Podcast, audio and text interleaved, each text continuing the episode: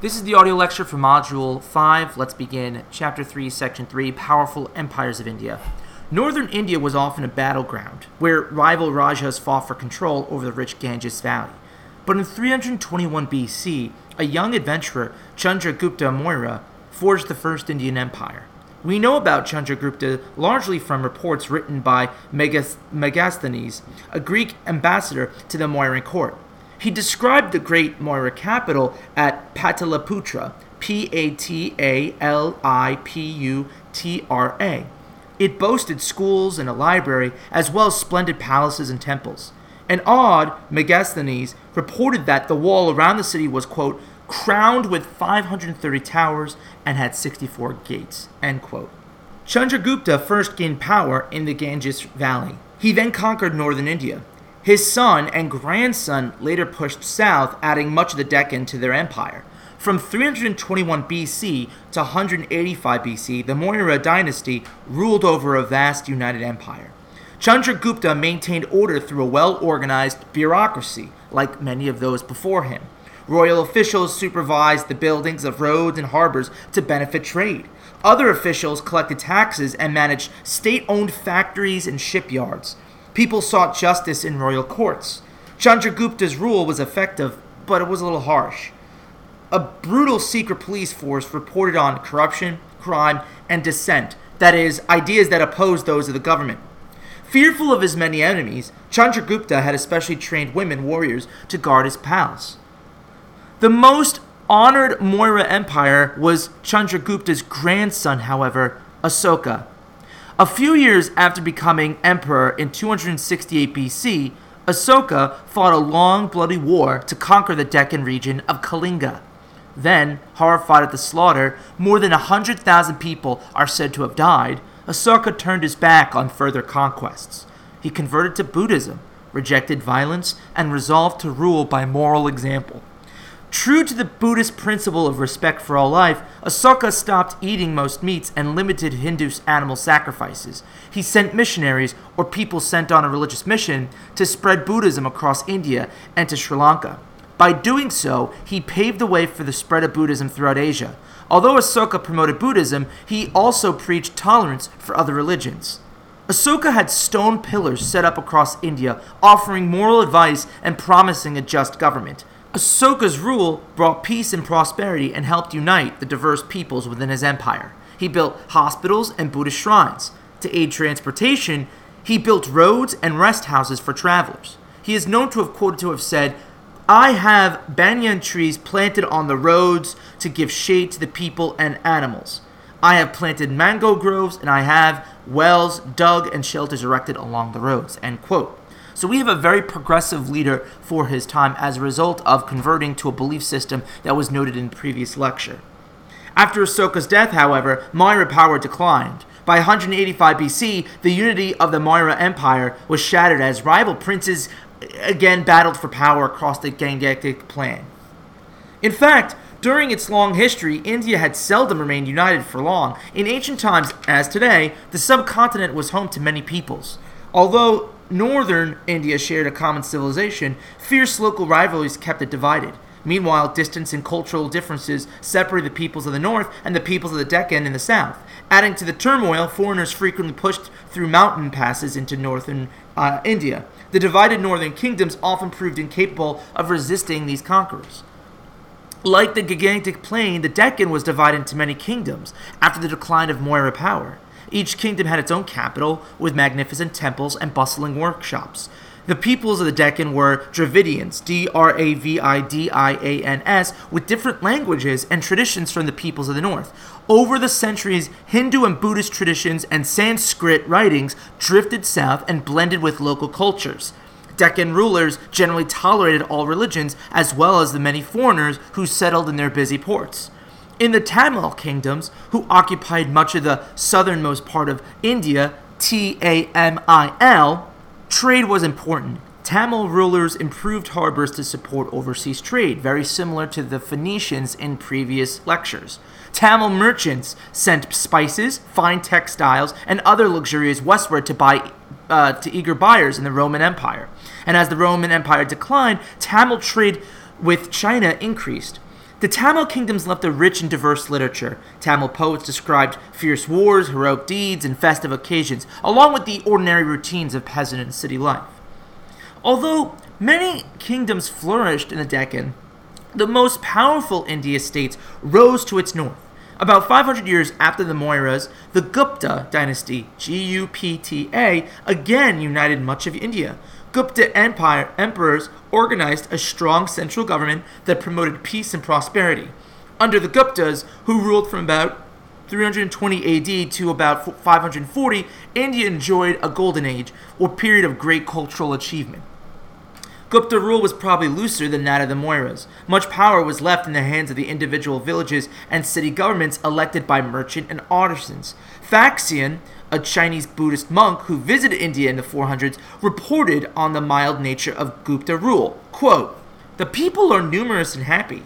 Only those who cultivate the royal land have to pay a portion of the grain from it.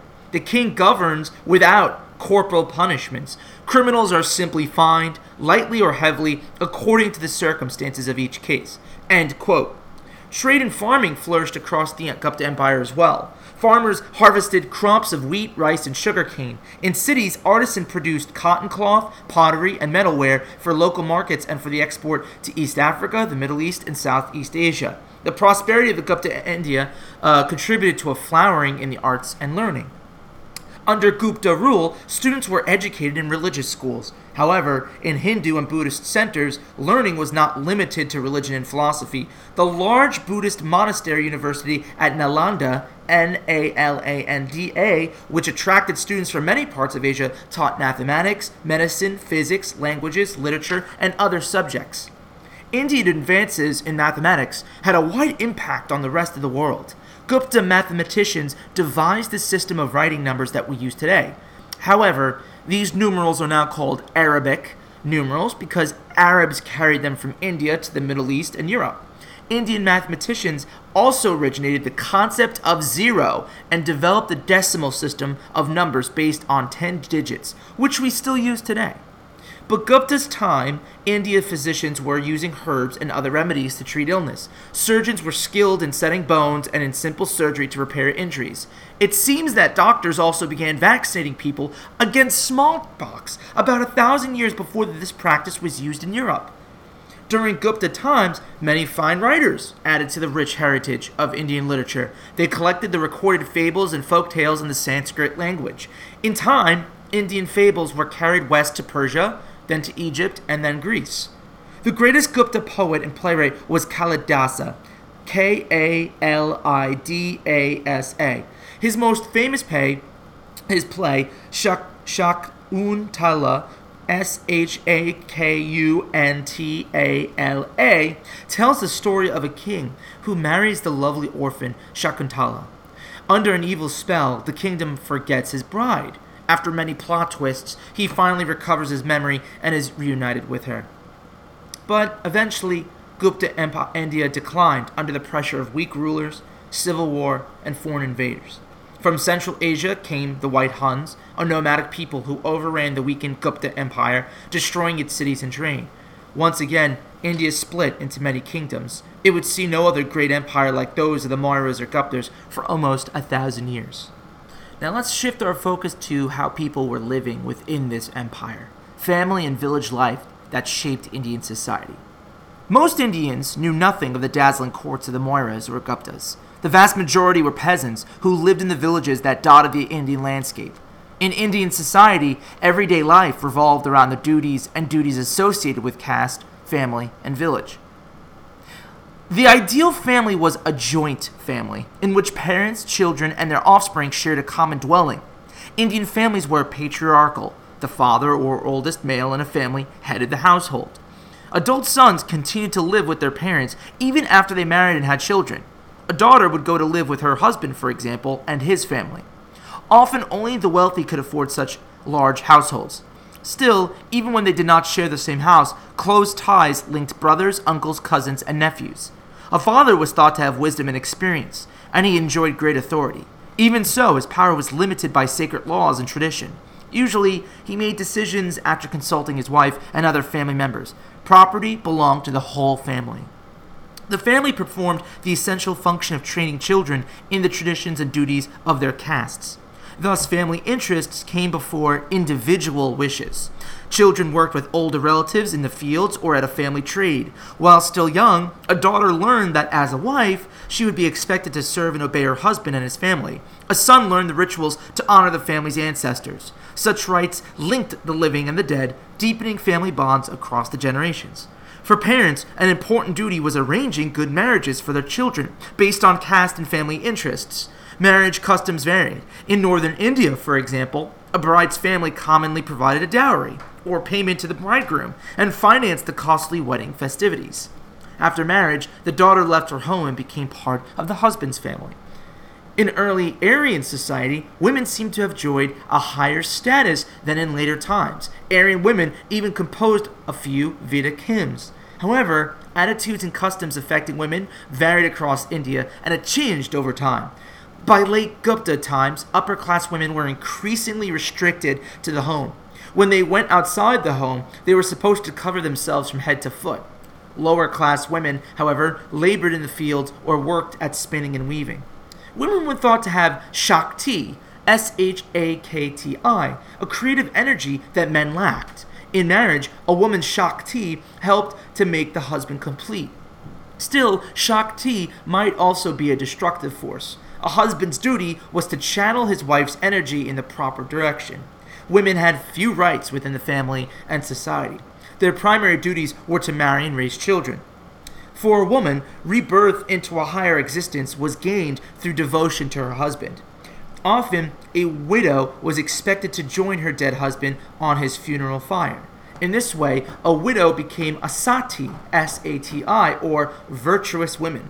Some widows accepted this painful death as a noble duty that wiped out their own and their husband's sins. Other women bitterly resisted the custom. Throughout India's history, the village was at the heart of the daily life. The size of villages varied from a handful of people to hundreds of families. A typical village included a cluster of homes made of earth or stone. Beyond these dwellings stretched the fields where farmers grew wheat, rice, cotton, sugarcane, and other crops according to the region. Each village included people of different castes who performed the necessary tasks of daily life. It ran its own affairs based on caste rules and traditions and faced little outside interference as long as it paid its share of taxes. A village headman and council made decisions. The council included the most respected people of the village. In early times, women served on the council. As Hindu law began to place greater restrictions on women, they were later excluded. The headmen and council organized villagers to cooperate on vital local projects such as building irrigation systems and larger regional projects like building roads and temples. In most of India, farming depended on the rains brought by the summer monsoons. Too much or too little uh, rain meant famine. Landlords owned much of the land. Farmers who worked the land had to give the owner part of the harvest. Often, what remained was hardly enough to feed the farmers or their families. Villages usually produced much of the food and goods that they needed. However, they relied on trade for some essentials, such as salt and spices, as well as various manufactured goods. People regularly interacted with others from nearby villages while attending weddings, visiting relatives, or shopping at marketplaces. This continual interchange was crucial in the establishment of common ideas across the subcontinent. Section 4, Chapter 3 Rise of Civilization in China. The Legend of Yu offers insights into early China. The Chinese depended so much on rivers for irrigation and transportation that they highly valued the ability to control floodwaters and to develop irrigation systems. The legend also shows how much the Chinese prized devotion to duty. Both themes played a key role in the development of Chinese civilization. The geography influences the civilization. Long distances and physical barriers separated China from Egypt, the Middle East, and India. This isolation contributed to Chinese belief that China was the center of the earth and the sole source of civilization. These beliefs, in turn, led the ancient Chinese to call their land Zhongguo, or the Middle Kingdom. Z H O N G G U O. To the west and southwest of China, brutal deserts and high mountain ranges, the Tian, Shan, and the Himalayas, blocked the easy movement of the people. To the southeast, thick rainforests divided China from Southeast Asia. To the north awaited a forbidden desert, the Gobi. To the east lay the vast Pacific Ocean. Despite these formidable barriers, the Chinese did have contact with the outside world. They traded with neighboring people, and, in time, Chinese goods reached the Middle East and beyond. More often, the outsiders whom the Chinese encountered were nomadic invaders. Such conquerors, however, were usually absorbed into the advanced Chinese civilization.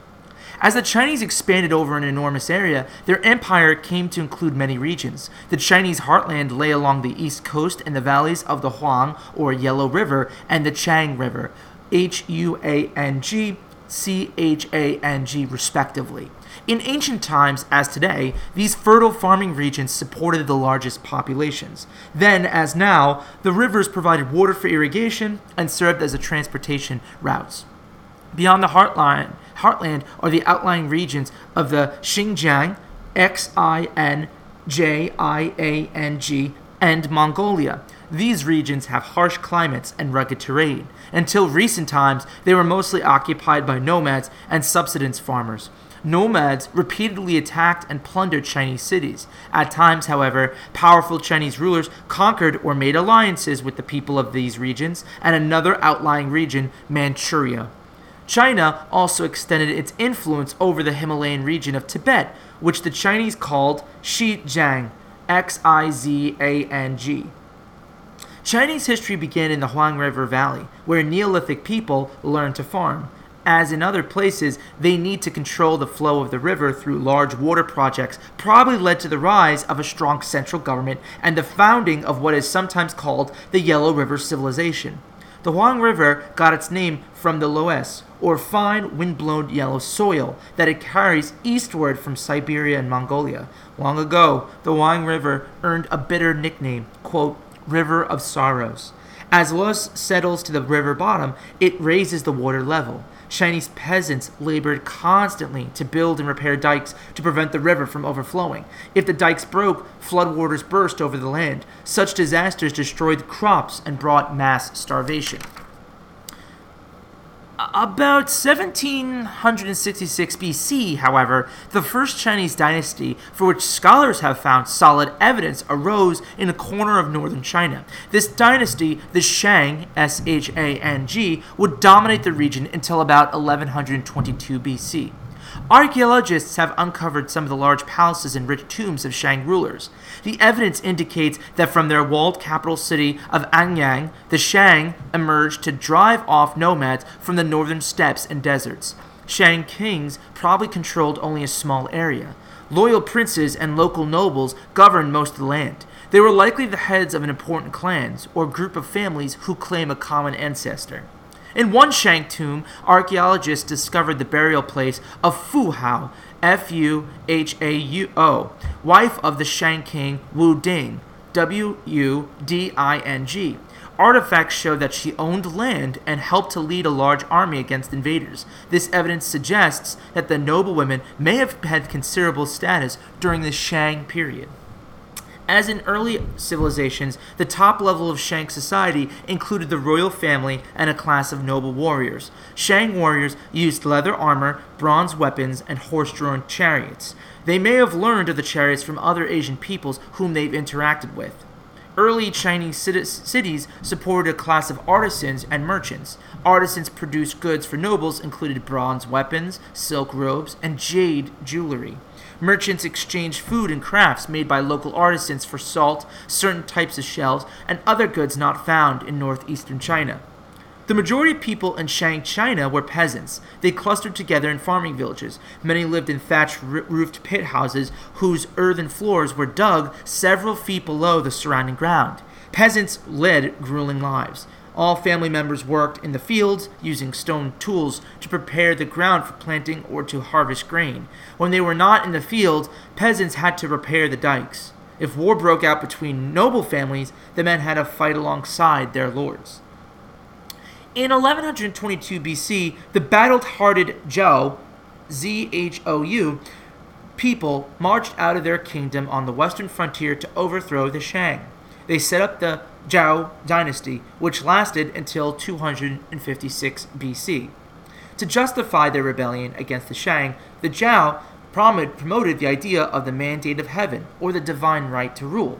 The cruelty of the Shang king, they declared, had so outraged the gods that they had sent ruin on him. The gods then passed the mandate of heaven to the Zhou, who, quote, treated the multitudes of the people well, end quote. The Chinese later expanded the idea of the mandate of heaven to explain the dynastic cycle, or the rise and fall of dynasties. As long as the dynasty provided good government, it enjoyed the mandate of heaven. If the rulers became weak or corrupt, the Chinese believed that heaven would withdraw its support. Floods, famine, or other catastrophes were signs that a dynasty had lost the favor of heaven. In the resulting chaos, an ambitious ruler might seize power and set up a new dynasty.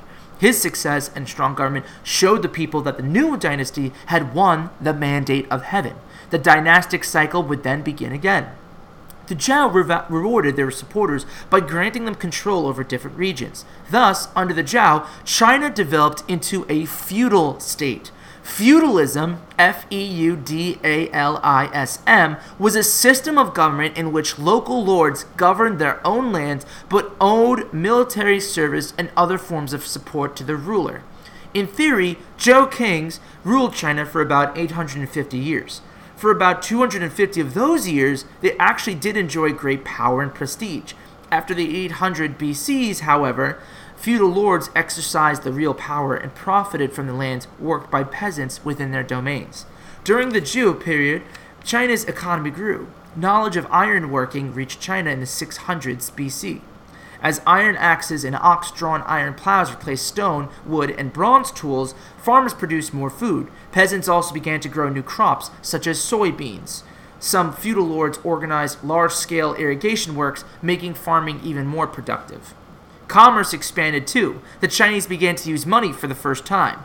Chinese copper coins were made with holes in the center so that they could be strung on cords. This early form of money economy made trade easier. Merchants also benefited from new roads and canals that feudal lords constructed. Economic expansion led to the increase in China's population. People from the Huang River heartland advanced in central China and soon began to farm the immense Chang River basin. As well, feudal nobles expanded their territories and encouraged peasants to settle in the conquered territories. In 256 BC, China was a large, wealthy, and highly developed center of civilization.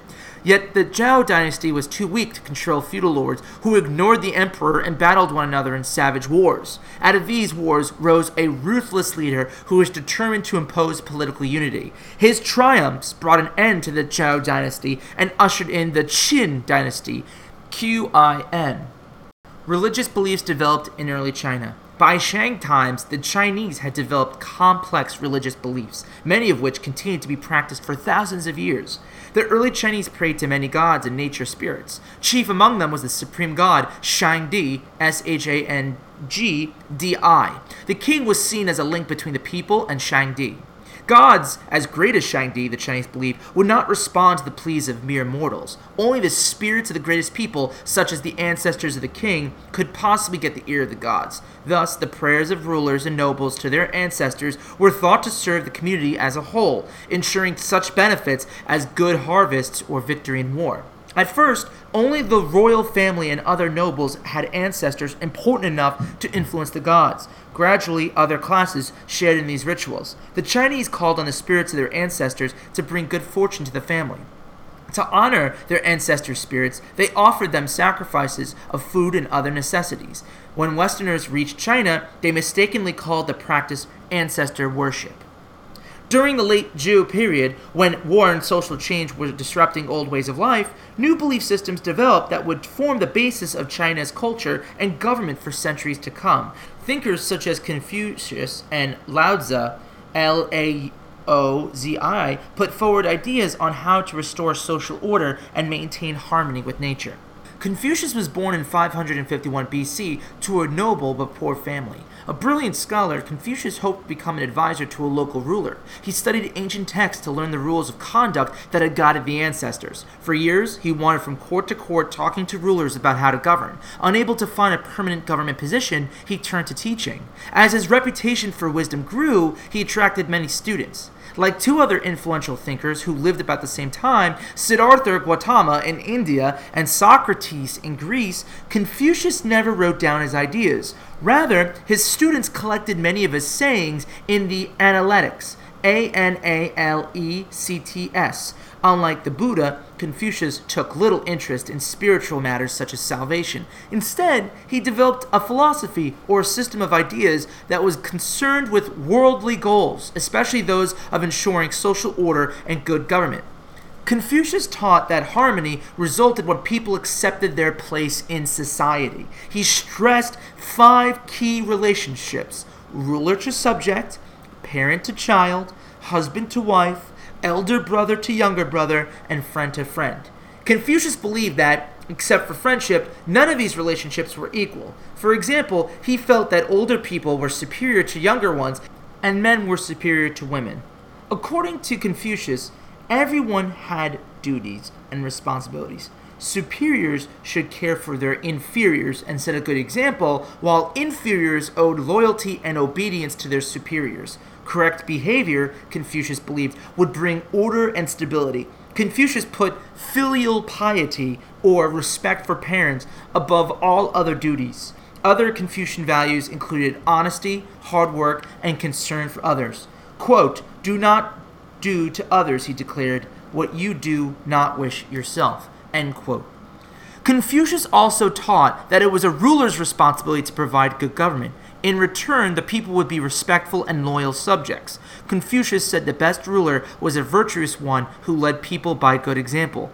In addition, Confucius believed that government leaders and officials should be well educated. By nature, men are pretty much alike, he said. It is learning and practice that set them apart. He urged rulers to take the advice of wise and educated men. In the centuries after Confucius died, his ideas influenced many aspects of Chinese life. Chinese rulers relied on Confucian ideas and chose Confucian scholars as officials. The Confucian emphasis on filial piety bolstered traditional customs such as reverence for ancestors. Confucianism also included a long lasting Chinese belief that the universe reflected a delicate balance between two forces, yin and yang.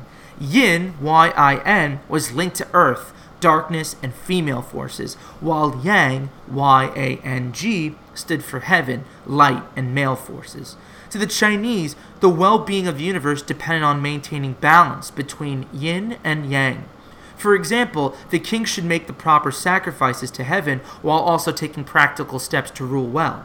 As Chinese civilization spread, hundreds of millions of people in Korea, Japan, and Vietnam accepted Confucius beliefs. Nearly one third of the world's population came under the influence of these ideas. Lao Tzu, or Old Master, is said to have lived at a time Confucius and to have founded a philosophy called Daoism, D A O I S M. Although little is known about Lao Tzu, he had been credited with writing the Tao Te Ching, or The Way of Virtue, spelled D A O D E J I N G, a book that had enormous influence on Chinese life. Unlike Confucianism, Taoism was not concerned with bringing order to human affairs. Instead, Taoists sought to live in harmony with nature. Lao Tzu stressed that people should look beyond everyday cares to focus on the Tao, or the way, of the universe. The Tao, he explained, has hard to understand fully or put into words. Thus he taught, quote, Those who know the Tao do not speak of it. Those who speak of it do not know of it. End quote. To know the Tao, one should reject conflict and strife. Taoists stress the simple ways of nature and the virtue of yielding. Water, they pointed out, does not resist, but rather yields to outside pressure, yet it is an unstoppable force. Many Taoists turned from the unnatural ways of society. Some became hermits, artists, or poets. Taoists viewed government as unnatural and, therefore, the cause of many problems. If the people are difficult to govern, Lao Tzu declared, it is because those in authority are too fond of action. To Taoists, the best government was one that governed the least. Although scholars kept Taoism's original teachings, the philosophy also evolved into a popular religion with gods, goddesses, and magical practices. Chinese peasants turned to Taoist priests for charms to protect them from unseen forces. In addition, people gradually blended Confucian and Taoist teachings. Although the two belief systems differed, people took beliefs and practices from each. Confucianism showed them how to behave. Taoism influenced their view of the natural world. The people of Shang and Zhou China was uh, known for numerous cultural achievements. For example, Shang astronomers studied the movement of planets and recorded eclipses of the sun. Their findings helped them develop an accurate calendar with 365 and a quarter days. In addition, the Chinese also improved the art and art technology of bronze making, producing stunning bronze weapons with ritual vessels covered with intricate decora- decorations. By 2640 BC, the Chinese had made a discovery with extremely long lasting impact.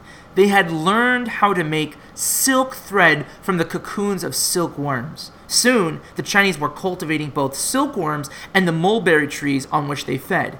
Women did the laborious work of tending the silkworms and processing the cocoons into thread.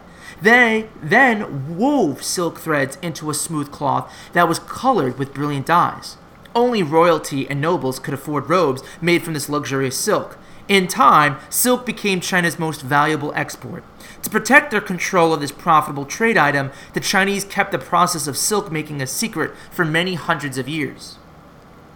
Written Chinese took shape at least 4,000 years ago, if not earlier. Some of the oldest examples are found on oracle bones. These are animal bones or turtle shells on which Shang priests wrote questions addressed to the gods or to the spirit of an ancestor. Priests then heated each bone or shell until it cracked. They believed that by interpreting the pattern of cracks, they could provide answers or advice from the ancestors. Over time, a writing system evolved that includes tens of thousands of characters or written symbols. Each character represents a whole word or idea. To write a character requires a number of different brush or pen strokes. In the past century, the Chinese have simplified their characters, but Chinese remains one of the most difficult languages to learn to read and write. A person must memorize several thousand characters to read a newspaper. By contrast, languages such as English or Arabic, which are based on an alphabet, contain only about two dozen symbols that represent basic sounds. Although it was complex, this written language fostered unity in early China. People in different parts of China often could not understand one another's spoken language, but they all used the same system of writing. Not surprisingly, in earlier times, only the well to do could afford the years of study needed to master the skills of reading and writing.